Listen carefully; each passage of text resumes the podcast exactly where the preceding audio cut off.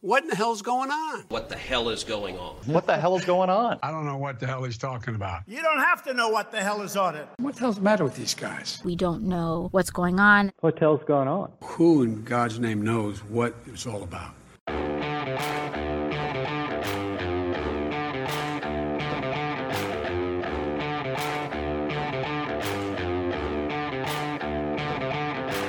Hi, I'm Danielle Pletka.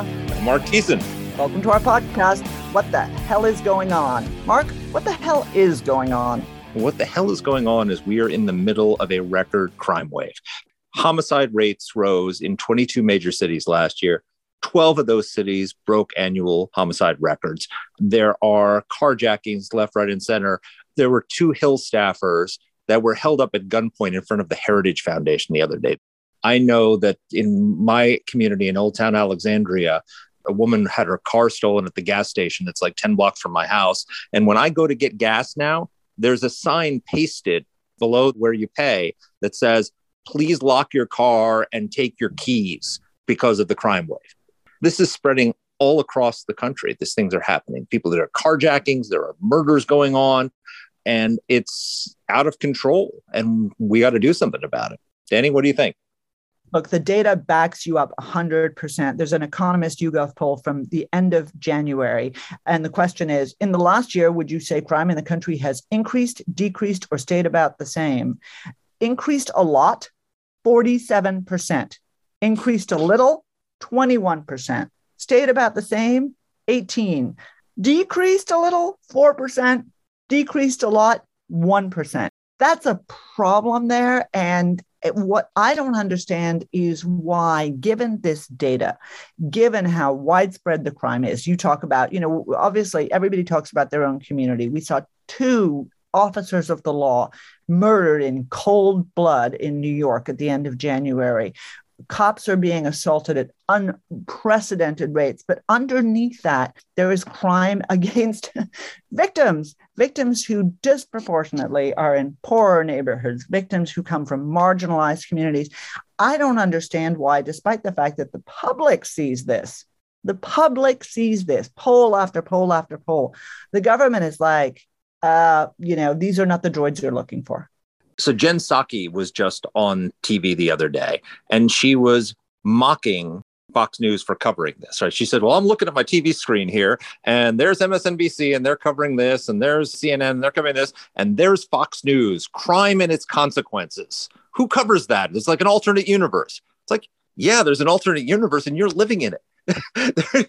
Americans are experiencing this all over the country. Can you imagine the White House press secretary mocking a news organization for actually covering this story? I can. And I think it's right. Look, you know, you and I have talked to a bunch of people about what the problem is in the White House and why it is so detached. But David Leonhardt from the New York Times, others, again, not Republicans, not the Republican National Committee, talking about the White House being in some sort of strange bubble in which it believes that talking about climate change instead of talking about people's security, instead of talking about immigration, is the right choice. And for me, I think that the issue here is that if we don't talk about crime, not talking about it is racism. Everybody wants to ascribe racism to everything that everybody does. But the reality is that you see, yes, absolutely, disproportionately, the incarcerated are Black and Brown men. But disproportionately, the victims are people from their own communities. The victims of crime are Black people, Brown people, Hispanics. And the fact that we are willing to let this go seems to me such an injustice to people who actually need the police. They need the goddamn police there in their communities, knocking on doors, walking down halls, doing what used to in the good old days be called the broken windows theory of policing. I don't understand how we went from being a country that believed in those sort of things to being the country that we became last year. Well, so being the country who, you know, after 9 11, the police and the firefighters were all our heroes. And all of a sudden, in two decades, they've become the enemy. And if you look at, I, I cited the statistics about a dozen cities breaking their annual homicide records. Uh, well, what do those communities have in common? They've defunded the police. Minneapolis cut $8 million from its police budget. Oakland, 14.6 million. Portland, 15 million. Philadelphia, 33 million. New York cut $1 billion from its police budget and removed 2,500 officers from the streets. If you do that, you're going to see more crime. And then the other problem we have is that, you know, with all the demonization of the police, they're leaving the police departments in droves. NPR had a story. There's been a 45% increase in police retirements and a 20% increase in resignations, while police hiring has dropped 5% nationwide. And a lot of these cities, what they're doing, the politicians who don't want to go ahead and defund the police, what they're doing is they're pocketing the savings from police officers by not replacing them when they retire or resign. So, like Seattle reduced its police budget by $7.7 million by pocketing the salary savings from 270 officers who left. Chicago's eliminated quietly 400 police positions. Los Angeles, 200 officer positions. As I said, New York, 2,500 officer positions. What do you think is going to happen when you take that many officers off the street nationwide? You're going to have a nationwide surge in crime. In 2020, murders in the United States spiked more than 27%. That's the largest percent increase in 60 years. And last year they went up again. And, you know, look, let's not pretend that we don't understand what was behind this. The George Floyd protests, the protests about police killings, the very, very celebrated cases where police have committed crimes. And I am completely down with seeing them prosecuted, and they have been prosecuted. Amen. There has been justice done because they besmirch the good name of police all over the country. But they are not representative of police all over the country. And what I don't get. Just like how- soldiers who commit war crimes are not representative of the United States military. And that's a completely uncontroversial statement. Every American, most almost every American would agree with that, except for a small fraction of the left. So why do we not have the same presumption for police officers? Right. And, you know, again, no one wants to give a pass to these guys. No one wants to give a pass to somebody who storms into an apartment and shoots an innocent woman in her bed. No one wants to give a pass to somebody who kneels on somebody's neck and kills them, doesn't let them breathe. No one wants to give a pass to that. But the notion that somehow the police are the enemy of the people who they are sworn to protect has become a part of society. And I am sort of pushed to almost laughing about the notion that they are meant to be replaced with social workers. I'm delighted by the idea that if some guy is beating the shit out of his wife, okay, that he probably needs to go to talk to a social worker. But my feeling is someone needs to stop him from beating the shit out of his wife first. I don't think you and I could walk into the most democratic of democratic towns, the most underprivileged corner of America, into a public housing development and say, Hey, ma'am, I know you're having some trouble with your husband. Do you want the cops to come and help you? Or would you like a social worker? You and I know what the answer is. No doubt. Here's another thing. We've talked about local cities who are defunding the police and pulling police off the streets the Biden administration is doing the same thing. So in 2020, when this crime wave was really taking off, the Trump Justice Department launched something called Operation Legend, which was named for a four year old boy who was killed by a wayward bullet in his home while he was sleeping in his bed in Kansas City. And they deployed federal officers to aid local law enforcement across the country. In nine cities, arrested more than 6,000 criminals, carjackers, drug traffickers, violent criminals, 467 for homicide took firearms off the street, took drugs off the street. And guess what Joe Biden's one of his first acts in office was when he came into office in the start of February? He ended Operation Legend, just cut it off. So now you got the mayor of Chicago, which, by the way, has just suffered the most violent year it's experienced in a quarter century, saying, We need federal help for our law enforcement. We'll talk to the guy who just cut off the federal help. they, they literally stopped the deployment of 6,000 officers to nine cities to help local law enforcement police their streets. Has anyone asked Joe Biden in this press conference, why did you cancel Operation Legend? Do you feel at all responsible for the crime wave and the fact that you took federal officers off the streets who were helping local law enforcement crack down on this crime? No one asked him that. No one asked him that because in Jen Psaki's neighborhood, there's no crime. And in, yep. at the White House, he's got a bunch of law enforcement looking after him. It is a sort of a, a naked disregard for the people who need government the most, not the people who can hire private security for their Beverly Hills communities, not those people, not the Upper West Side where they don't have to worry as much about crime because they can just cross the street when they see someone who looks suspicious. It's the people who really need them who they have betrayed the most. And but you know what, Danny? It may take the fact that that's changing, right? To finally change this because the people in power are the ones who live in those neighborhoods. And so they live on the Upper West Side. They don't live in the crime infested neighborhoods. They live in the nice neighborhoods in DC. And when you're starting to see more of this crime happening on the Upper West Side, when you're starting to see people getting held up on Capitol Hill, when you're starting to see people being carjacked at gas stations in nice neighborhoods, then all of a sudden people say, oh my gosh, crime is a problem. Well, it's been a problem for the people in the poor communities for years, and it's getting worse over there, but you just don't know it because you're not in those communities. Maybe it takes more crime in Jen Psaki's neighborhood and uh, some of these other people's neighborhoods for people to wake up to realize that there's a problem that needs to be solved. Yeah, I don't wish more crime on anybody. I just wish we would come to our senses, and I wish our politicians weren't a bunch of virtue signaling putzes who didn't care about the well-being of their constituents and instead made garbage up about you know spent all of their time worrying about fake voting issues and uh, anyway let, let, but, danny's making full use of our explicit rating in this podcast just to give you a warning i know it just, it just it tell danny's mad. worked up I want to introduce our great guest, but first I want to remind everybody. Last week we told you we have a new Substack, which you can find at what the hell is going on one word, dot substack.com, where we describe our podcast. We pull out the highlights from our transcript from what our guest has said. We give you our show notes for the show. That's all the research that goes into everything that Marc and I talk about during the podcast.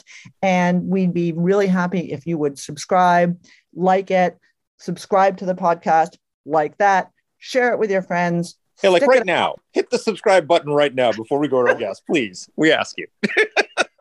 exactly. Do what Marc said for once.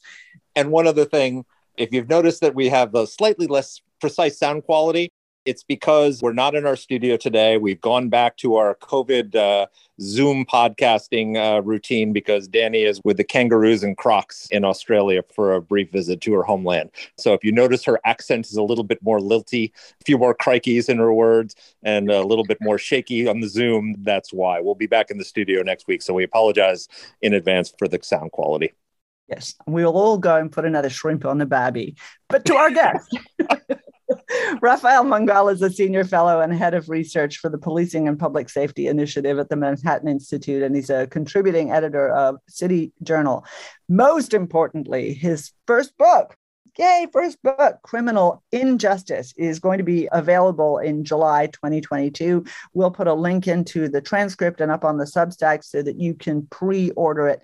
He's authored, co authored a number of reports and op eds on issues about urban crime, jail violence, and criminal and civil justice reform. You've seen his work in the Wall Street Journal, The Atlantic, New York Times. He's really, he's, he's a great authority, but he's also just a really thoughtful proponent of a more sane approach to criminal justice reform. Here's our interview. Well, Rafael, welcome to the podcast. Thanks so much for having me. Real pleasure well, to be here. So, we're glad to have you. So, you know, we, we just saw the news that 12 major US cities broke homicide records, many of which had been set the previous year. There's uh, carjackings galore happening all over the country. People are afraid to uh, walk down the streets of American cities. And we're told that this is all exaggerated, that the crime wave isn't as bad as you think. Is the crime wave as bad as we think? Oh, it is. It is for a lot of different reasons. I mean, you pointed out one, which is that, you know, it really kind of depends on where you live. In some places, it's as worse as it's ever been, right? Philadelphia just set its all time homicide record. That beats including the 90s and the 80s. Lots of cities who didn't break their records are flirting with those numbers. I mean, I think you'd have to go back to 1995 or 1996 to see national homicide numbers like we saw in 2020. And I think you'd have to go back to about the same period for Chicago to see its homicide numbers at the level that they're at now. So, you know, to say that that crime isn't as bad or it's not a real issue, I think really just doesn't fully appreciate the reality of crime concentration in the United States, right? I mean, we don't really have an American crime problem or even a you know a New York crime problem or Chicago crime problem. Crime has always been concentrated in particular places at particular times. And to suggest that because you happen to live in a safe place, you know, as Jen Psaki just did on an interview criticizing Fox News's coverage of the issue, you know, doesn't mean that everyone else is kind of enjoying that same level of safety. And so that's one problem with it. But the other problem with it is the one that you just touched on, Marc, which is that lots of cities are actually seeing crime numbers that are the worst that they've been on record. Rafael, thank you for being with us. I want to talk about victims of crime during the podcast, but I want to start somewhere else just because the visuals for me for this event were so devastating. On Friday, January 21st, two young NYPD officers, Jason Rivera 22 years old. Wilbert Mora, 27 years old, were both fatally shot in the line of duty. They're not the first cops to be shot this year. They're not the first NYPD cops to be shot this year. The show of police for their funeral was so moving. But the reality is that their death was emblematic of terrible things that have been happening in New York and I think are reflective of what are happening in a lot of other big cities. Talk a little bit about Rivera and Mora. You reflected beautifully on them in a couple of op eds. What's happening here? Yeah, I mean, look, let's start with the nature of the call. They were responding to a domestic violence call placed by the murder suspect's mother there's been a lot of talk in recent months and in the last couple of years really about diverting more responsibility away from police officers to social workers or mental health responders. And i've actually heard some people suggest that you know maybe had that happened in this particular case that these two officers would still be alive. But here's the reality. They answered that call on a friday night. And police really are the only municipal workers that are on call 24 7 when a lot of these disputes happen, when a lot of these people find themselves in crises. There is no other force that could handle over 100,000 calls a year for domestic violence or mentally disturbed individuals. So we have to start from that premise that police are going to be the ones responding. The other idea that's been mentioned a lot in the last couple of years is that police need to do a better job of de-escalating situations. And one of the things that I always find is that when you look at some of these use of force cases, it's very rarely the case that police actually have the opportunity to successfully implement their de-escalation training. I mean, Rivera and Mora were walking down the hallway, a narrow hallway, before they even got a chance to make contact with the suspect they were opened up on. So that's another reality. And then when you talk, just, you know, you mentioned that this is kind of something that seems to be happening around the country. I think you're right. The suspect here has a long criminal history. It was reported that he was out on probation at the time of this murder. This is something that we see in almost every serious crime that makes the news that gets reported. Every time there's a suspect whose name comes out, almost inevitably that person has 5, 10, 20 prior arrests. They're out on bail, they're out on probation, they're out on parole. They've been in and out of jail since they were teenagers. What that tells us is that the system is failing on a massive level to hold accountable and to incapacitate dangerous actors. When you see a murder suspect who has seven or eight prior arrests and four or five prior convictions, what that tells you is that the police are doing a relatively good job of identifying who the problems are. But it also tells you that the system more broadly is failing to do its part to keep those people off the streets. And if you systematically lower the transaction costs of criminality, you're going to get more criminality. And I think that's what a lot of American cities are experiencing right now. So, Officer Rivera's wife specifically called out uh, Manhattan's new district attorney, Alvin Bragg, during her eulogy for her husband, which was just absolutely heartbreaking to listen to. Talk a little bit about how the prosecutors are failing and some of these misguided policies that they are implementing, not just in New York, but in other cities across the country. So, yeah, so the progressive prosecutor issue, and I use scare quotes around progressive because I don't think the approach is particularly progressive, but it's an issue that's flown under the radar for far too long. And I think it's important for Americans to understand where it came from. And I think it kind of traces back to 2014 and the killing of Michael Brown by Darren Wilson, a former police officer in Ferguson, Missouri. There was a lot of anger directed at Robert McCulloch, who was the local prosecutor in St. Louis County, for not pursuing criminal charges against Darren Wilson as a result of that shooting. That incident was followed by the death of Eric Garner in police custody here in New York City in Staten Island, which was another case that prosecutors refused to pursue criminal charges on. Then there was Tamir Rice, his shooting in Cleveland, where again, prosecutors chose not to bring charges. I, I think what a lot of people thought was that more attention needed to be paid to prosecutors' offices because that was the way that you could hold police accountable. And so in Ferguson, St. Louis County in particular, you saw Wesley Bell challenge Robert McCulloch, a multi time incumbent, and successfully beat him in a primary. And that campaign was built almost entirely around the Michael Brown case. Who, As by the first, way, but wasn't it found that Michael Brown did in fact attack the police officer and that uh, that's exactly prosecutor right. was right? That's exactly right. So not only did Robert McCulloch's office make a choice not to bring criminal charges because of the outcome of their investigation, but then the Obama DOJ came in and came to a similar conclusion, finding in a widely published report that the shooting was in fact justified. But Wesley Bell promised to reopen the investigation if he was elected. He was, and he did reopen the investigation. And then a couple of years later, closed it again without filing charges. And so, you know, I, I do think that's important to note. But after that victory came out, I think a lot of political actors, a lot of funders realized that there was a lot of potential for reform that you could achieve without the arduous political process. And so you started to see a lot more money get thrown into these races, which are often, you know, you're talking about down ballot contests that in some places happen in off cycle elections that don't get a lot of attention.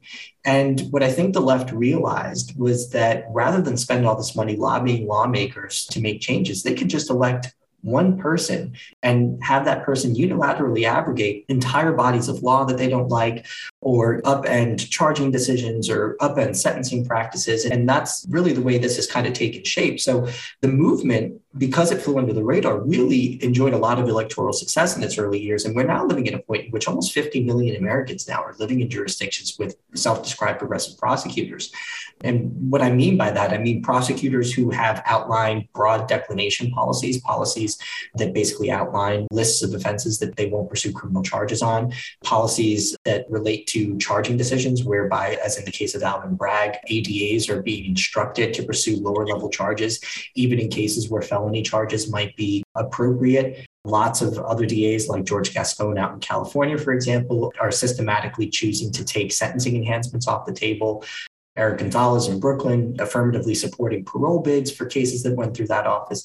So the basic mission of the progressive prosecutor movement is really best understood as a mission to achieve decarceration on a mass scale. And it's been working. I mean, the incarcerated population in this country has been going down for over a decade, and it went down very sharply in 2020. Some of that had to do with the pandemic and decisions made about trying to stem the tide of COVID 19 in, in carceral facilities. But you know, it's really been an important lever in the criminal justice policy debate.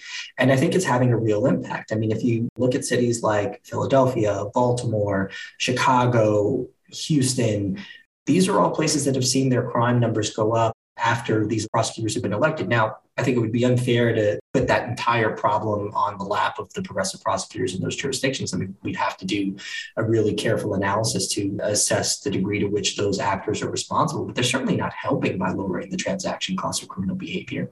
When you leave these high rate criminal offenders out on the street, they're going to do what they do, and that is reoffend. The idea that we can just move people out of the criminal justice system without any public safety impact is just misguided beyond belief. And it's not it doesn't really have any connection to the data. I mean, people like Bragg like to point to, you know, a handful of studies showing, for example, that there's a positive relationship between incarceration and recidivism for some people.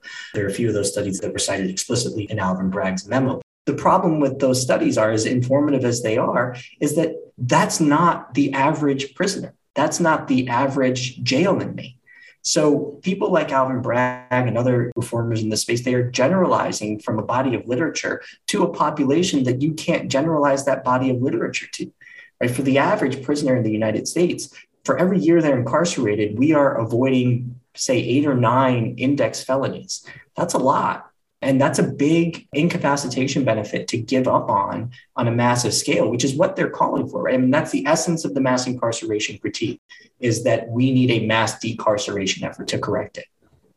Okay, there's so much to talk about here, including issues about incarceration. And our colleague Nick Eberstadt has done great, great work on this. But before we talk about crime, and I want you to talk very specifically about what's happening city by city by city, I want to talk about who the victims of crime are. Because, like everything in our country, there is a racial tinge I'd say not even tinge in this instance, but positive overlay in the discussion, right? When we talk about George Floyd, when we talk about any of these cases, we are generally talking about questions of Black men, Black men being incarcerated, Black men being convicted, Black men committing crimes. So, in one of your pieces, I think it was in the Wall Street Journal, but maybe not, the statistics are quite notable, right? Every year in New York, for more than a decade straight, at least 95% of shooting victims have been Black or Hispanic, right? That's the victims. In other words, this is much less a problem for white people. This is a big problem for people who live in poorer neighborhood, for people who live in more marginalized communities. Nationally, Black men are more than 10 times more likely than their white counterparts to be the victims of a homicide. There was another statistic, I'm not going to find it fast enough, but when the crime rate and the murder rate went down after the 1990s, it added about 0.13 to the life expectancy of younger white men and a full year to the life expectancy of young black men. It seems to me that if you are in a community that cares about minorities, that thinks, if I can coin a phrase, that Black lives matter. Law enforcement and bringing down crime levels should be one of the most important priorities you have. So let's talk a little bit about these statistics and where crime happens and some of the other flaws in the whole concept of depolicing, decarceration, and everything else. Sorry, that was a long question. I know it is a big issue, and I appreciate you bringing those data points into the discussion. It's always nice to know that what I put out there actually gets read at some point. So, yeah, I mean, crime is not equally distributed phenomena. There are few, if any, equally distributed phenomena in this country or in any country for that matter. Your typical American city will see about 50% of crime concentrate in about 5% of street segments. For violent crime specifically, you're talking about 3 to 4% of street segments seeing about 50% of all violent crime. That's certainly true in New York, Los Angeles, Chicago, city after city, you name it. There's a criminologist named David Weisburd. He's coined this term, the rule of crime concentration. Now, we know it's geographically concentrated. We also know, as you pointed out, it's demographically concentrated. One of the reasons that I focus so heavily on those disparities is because, as you hinted in the formation of your question, there is so much attention paid to racial disparities in the enforcement outcomes, things like arrest rates, stops and frisks, incarceration rates. And those statistics are seized upon to make the argument that low income minorities bear the brunt of the costs associated with law enforcement. And that is true as far as it goes. But what gets left out of the conversation far too often is that they also enjoy disproportionately to the same degree the benefits of law enforcement. And we know, for example, that adding police to the beat reduces crime. Study after study after study shows that when you add more police officers to a given geographical area, crime will go down in that geographical area. The presence of police officers is, in and of itself, an effective deterrent. Now, we also know that hiring a single police officer will abate 0.1 homicides over the course of that officer's career, which means that for every 10 officers you hire, you are saving one life at the very least. That benefit is actually enjoyed disproportionately again by Black Americans. It's a paper, I think the lead author on the paper was Aaron Chalfin, but I may be wrong about that. I know he was one of the authors. I don't know if he was the lead author, but it looked at the effect of adding a new police officer to crime and who kind of disproportionately enjoys that benefit. And it's Black communities that benefit the most. And one of the reasons that I linked to that paper by Patrick Sharkey, who's a decarceration advocate himself, is that I think it just so strongly makes the case that we cannot at the same time claim to represent the interests of Black and Brown communities in the United States and call for the abolition of police, for broad scale decarceration, for broad scale depolicing, because it's those communities that stand to lose the most. It really is one of the most kind of frustrating things because I consistently see a lot of these calls for radical changes and reimagining police, et cetera, coming from well-to-do people living in nice neighborhoods who would never dare to step foot in a project in Brownsville after midnight, right? Like, you know, these are neighborhoods that these individuals will drive through at high speeds if they can't avoid them.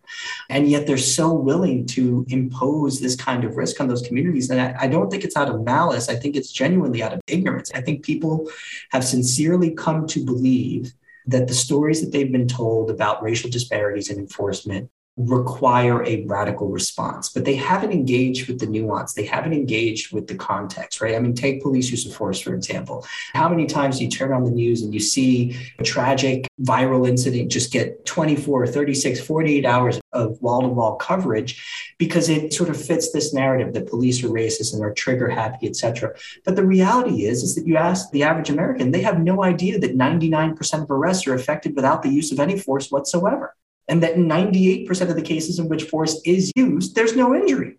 Right? I mean, police actually use lethal force in maybe 0.03 or 003% of all arrests.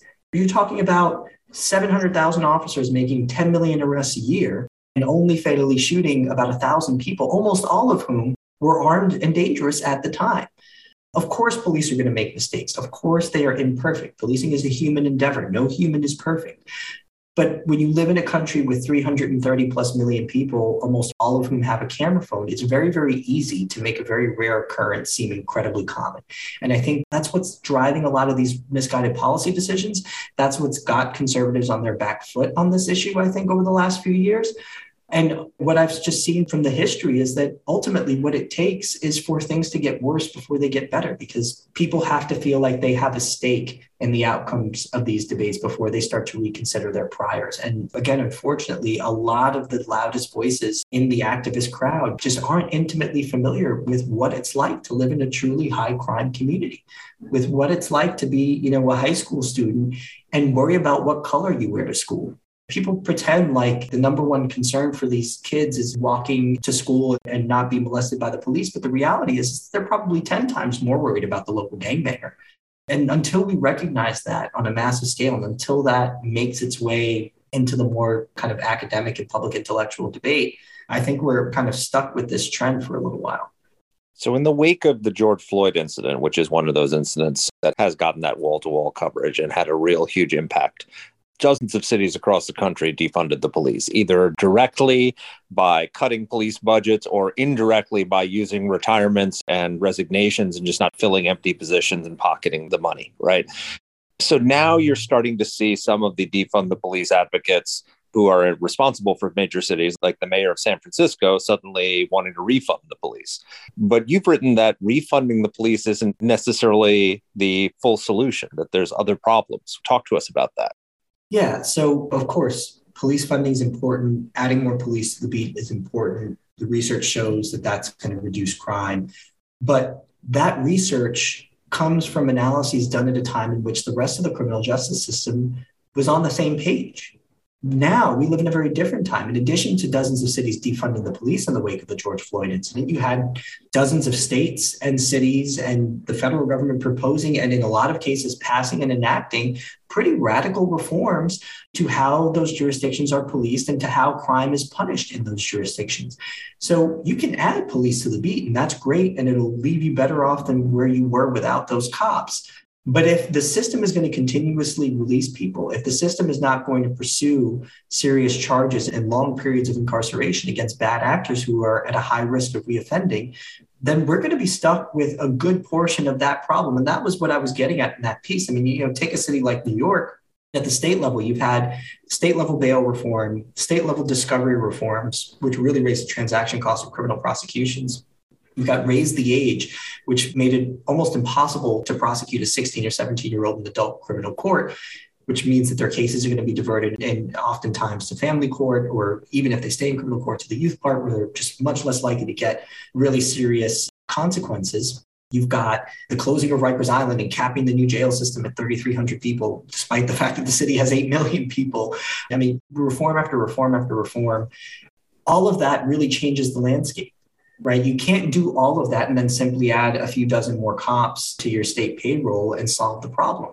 We have fundamentally changed the criminal justice system in this country, state after state, city after city. That can't just be undone with refunding the police. The police do a good job by and large, but their efforts need to be backed by prosecutors. They need to be backed by judges. They need to be backed by parole boards that are all playing the same game. Now we live in a time in which these institutions are working at cross purposes. And they need to be backed by the American people. I mean, one of the problems we have is that even if you put more police on the streets, if they don't feel that the public has their back and the country has their back when they get into it, the presumption is if there's an incident that the police officer did something wrong and their lives can be ruined. We talked earlier about the police officer in Ferguson, Missouri. His life was absolutely destroyed and he did nothing wrong. How does that impact the willingness of our police to do their jobs? You know, if they're driving by a neighborhood and something looks wrong, do you pull over or not? Do you take that risk or not? Do you sense that police are pulling back? Oh, and, I, and- absolutely. Not only do I sense that, but the research shows that. I mean, there have been a number of papers that have come out that have documented a real Ferguson effect that have shown when police feel like they are under fire, especially in the wake of a viral incident, they are going to pull back because they want to minimize their risk. It's a genuine expression of fear. There's some people who like to sort of point to some of these statistics about police pullback and turn it back on cops and say, well, you know, you're just sort of taking your ball and going home and doing a disservice to the community that you're supposed to be serving. I don't think it's that. I think it's a genuine expression of real fear justifiable fear. I think these officers feel like if something goes wrong, if I make a sincere mistake in the field, not only am I not going to get the benefit of the doubt, but people are going to purposefully assassinate my character. That's not irrational in 2022. That wasn't irrational in 2020. That wasn't irrational in 2016. And I think we're not just seeing it take shape and have an impact on the ground for people who are already on the job as police officers, but we're also seeing it with respect to the decision of whether or not to become a cop in the first place. Lots of cities around the country, their police agencies have been reporting for quite some time, even before 2020, that they are having real trouble retaining and recruiting high level talent. Why is that? Well, because we've demonized this profession. I have a little bit of a personal story to tell here. When I was in my last year of college, I took the LSAT and the NYPD exam in the same week. And I got a perfect score on the NYPD exam. And I got my hiring letter for the NYPD around the same time I got my law school acceptance letters. And I had a real decision to make. And I asked my father, who's a retired NYPD detective, whether or not I should become a cop, what he thought. And I told him I was really considering it and wanted his perspective. He basically threatened to never talk to me again if I became a cop. And this is 2012 at the time when I got the hiring letter. He was making the same arguments that you hear now back then. And he retired in 2004 saying, What's going to happen if you've got seven years on a job that's giving you a skill set that doesn't translate to any other kind of career? And you get caught on video in a fight with a perp that doesn't look good. What are you going to do then if you lose your pension or if you get prosecuted criminally? Even if you successfully defend yourself, now you're broke. He said, I didn't work as hard as I did and take all the crap that I took on the force for you to do the same job. I want you to work in an office, wear a suit, carry a briefcase, and have people call you sir. He used to say. And when you think about it, it really is kind of sad. I mean, for a career cop to talk to his son that way about following in his footsteps, it used to be that people took pride in that because it was a noble profession. It was seen as a noble profession. But I think we've eroded that sense in the American psyche. And I think it's showing in who becomes a cop. And the ironic part is, is that it's going to have kind of a perverse impact because as people with options, right? people who have college degrees, master's degrees, law degrees, you know, higher IQs, more psychologically stable dispositions, etc. If they choose not to become police officers and choose to pursue other career paths because it just strikes them as too high risk, what's ultimately going to happen is the delta between the average cop and the average perp is going to shrink and you're going to have worse outcomes. That's not what we want. I don't think that's what anyone wants. And so I really do think we need to think carefully as a nation about how we talk about these issues, about what the impact is of public language on the sort of morale of these forces, because we need them. We need police for cities to thrive, cities in particular. It's a heartbreaking story, and it's an especially heartbreaking story in a city like New York, where 20 years ago, after 9 11, the first responder community, NYPD, the fire department, those guys were rightly held up on our shoulders as heroes. who disproportionately gave their lives in order to protect others when we were attacked. And boy, has the worm turned. I do think there's a holistic story here. I hate that word. Sorry, I'm going to do injustice. No, it's a good word. but look, I mean, what we have is we have, in a lot of these instances, we have Black young men, okay, who are committing crimes. They are being let out after misdemeanors and minor felonies, shoplifting, data is conclusive that gateway crimes lead to larger crimes. They're being led out by the DAs in big cities like LA, San Francisco, New York, and other places. They go on to commit larger crimes, largely in their own community. You know, we can all feel sorry for the Rite Aid guy, but the reality is they're much more likely to rob somebody, kill somebody, hurt somebody in their own community than they are on the Upper West Side they go to jail. Eventually, they go to jail. They do something bad enough, they kill somebody, they go to jail, they come out, and they've got nothing to do. Their life is ruined. We have tens of millions of ex felons in this country and no way of tracking them, which is incredible. Nick Eberstadt's done great work on this. No way of tracking them, no way of understanding, and no serious way of trying to reintegrate them into society in a productive way. I honestly don't understand where this spiral ends. If you have to sit down and you've got to give us a, you know, okay, Rafael is the king of the world. Okay. What I say, God go. help the world. we could do worse. we have done worse. Or the king of New uh, York. Let's make you just the king of New York because I don't want that job. There are some others I'm interested in, but you can be the king of New York. What are you going to do? Okay. We've got a new mayor in town. You're telling him exactly what to do. What do you do? How do you solve this problem?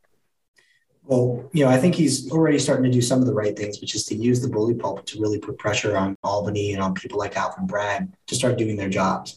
I think Albany has to reconsider some of the reforms that have been enacted in recent years, including bail reform, including raise the age. And it's just just last week, some new data came out from the New York City Criminal Justice Agency showing that almost 50% of 16 year olds who were diverted as a result of raise the age legislation went on to reoffend. Uh, that's a significant jump from the comparison period. We know that there's been an increase in the share of violent felony arrests constituted by people with open cases after bail reform. You know, I think we have to take this data and re-examine it. So that's number one, right? Is use the bully pulpit and keep pushing to get these changes re-examined. As for people like Alvin Bragg, these declination policies really don't make sense. I mean, just to use your word, holistic, the policy basically reflects a misunderstanding. The misunderstanding is this: is that we can accurately predict the risk that someone is going to do something terrible by the nature of the crime for which they were arrested today. And that is wrong, right? Confusing an offense for an offender is wrong. The reality is, is that if we did a more holistic assessment of someone's risk, what we would find is that there's an enormous amount of overlap between people who commit low level offenses and people who commit really serious offenses. There is no perp out there who just says, no, no, I'm only a shooter. That's all I do. I don't do drugs. I don't deal drugs. I don't steal. I don't rob. I only shoot people. And vice versa. There are no people who just, you know, I only shoplift from CVS's. I don't do anything else. That's not how it works. There is a diversity in offending patterns. There's very little specialization in the criminal world, which means that we would do well to make these decisions on an individualized basis. I'm not saying that everyone who steals from CVS has to go into prison for 10 years. That would be ridiculous. That would be inefficient. But if you have somebody who has committed a low level offense, but a holistic assessment of their profile indicates that, hey, this person's in the gang database, this person has gun arrests in their history. You know, a social network analysis shows that this person's one or two degrees removed from other people who have shooting histories. Well, hey, maybe let's take full advantage of the law here and try and get them off the street, at least for a weekend. And so I think there needs to be more of that. You know, I don't think you could talk about New York without talking about the mental health crisis. Uh, I take the subway all the time, and basically one out of every two rides now, I'm I see somebody getting accosted by an aggressive panhandle, you know, or, you know, I, I, saw someone light a crack pipe on the train the other day, inside the train during a pandemic, actually lit a crack pipe. Oh my um, God. At my station here, there are constantly people using intravenous drugs on the platform dealing with that, I think, is going to require a rethinking of how we approach mental illness, addiction problems. You know, we have kind of moved away from the idea of inpatient care and institutionalization since the 1970s. And there were some, you know, good arguments why there were problems in the system that existed back then. But I think that's another example where we threw the baby out with the bathwater. So, yeah, I'm certainly not an expert in mental health or, you know, homelessness, but there are certainly smart people that I think the mayor should be listening to that make a really strong case for reprioritizing more and better supervision. That's certainly another part of it. I would also, you know, tell them to fight for more funding for the NYPD. The NYPD was a big beneficiary of the 94 crime bill and the provisions of that bill that gave cities more funding to hire more police officers. Wait, do you mean do you mean the crime bill that President Joe Biden supported when he was and defended up until recently? That's right. That's exactly what? right. On the 94 crime bill, one of the things you've written is that the decline in homicides and violent crimes between 1990 and 2000 constitutes one of the greatest achievements in the history of urban America. The crime bill is certainly part of that. There were a lot of policies, both local and national, that led to that. My exit question is go back and look at that period. What lessons should we take of things that have been discarded from that period of time that we ought to bring back? Certainly. I mean, recommitting to the idea that, and not just to the idea, because it's not an idea, it is a fact. Recommitting to the fact and reflecting the fact that more cops means less crime in our official policy. Right. So start there, hiring more police officers. And then what do those police officers do when they're on the beat? We know that when we use data to inform deployment strategies and to inform enforcement strategies, we can identify the places where crime concentrates and then undertake intelligence efforts to, in those places, identify who is driving the most serious kinds of crime and make your enforcement decisions on that basis. Build strong cases against your likely shooters, and then use sentencing enhancements to get them off the damn street for significant periods of time. I mean, the reason things like three strikes laws and truth in sentencing came about in the 1970s, 80s, and 90s and mandatory minimums was because the system was doing what it's doing again, which is discarding the potential benefits that we can realize through the incapacitation of bad actors in prison and in jail.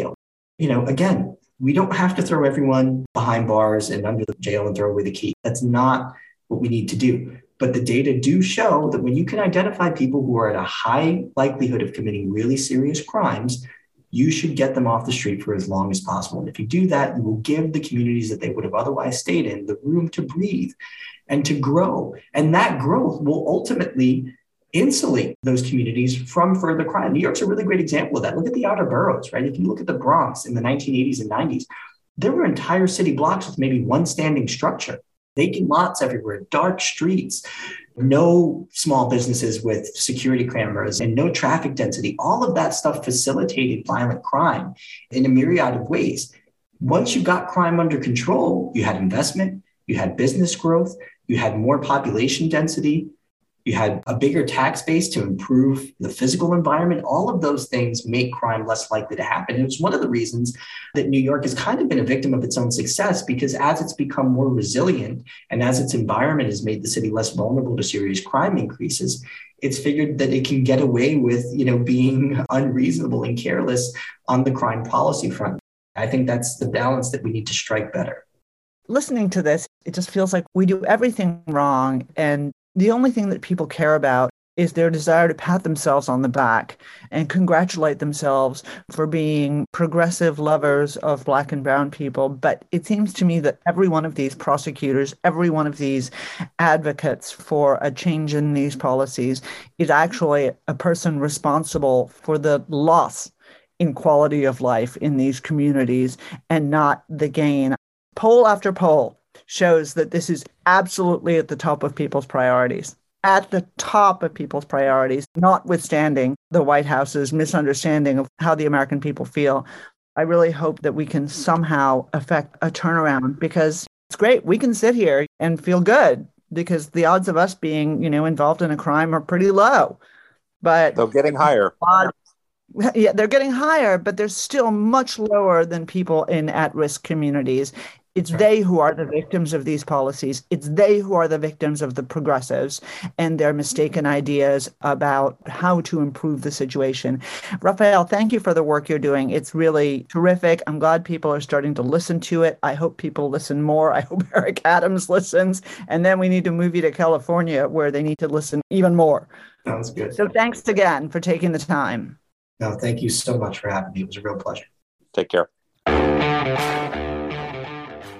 So, Marc, what do you think about this?